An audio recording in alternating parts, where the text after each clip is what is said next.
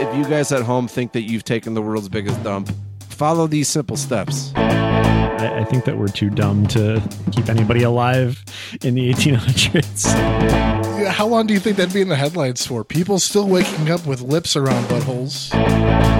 A couch births an egg sack, and then a bunch of little ottomans come out.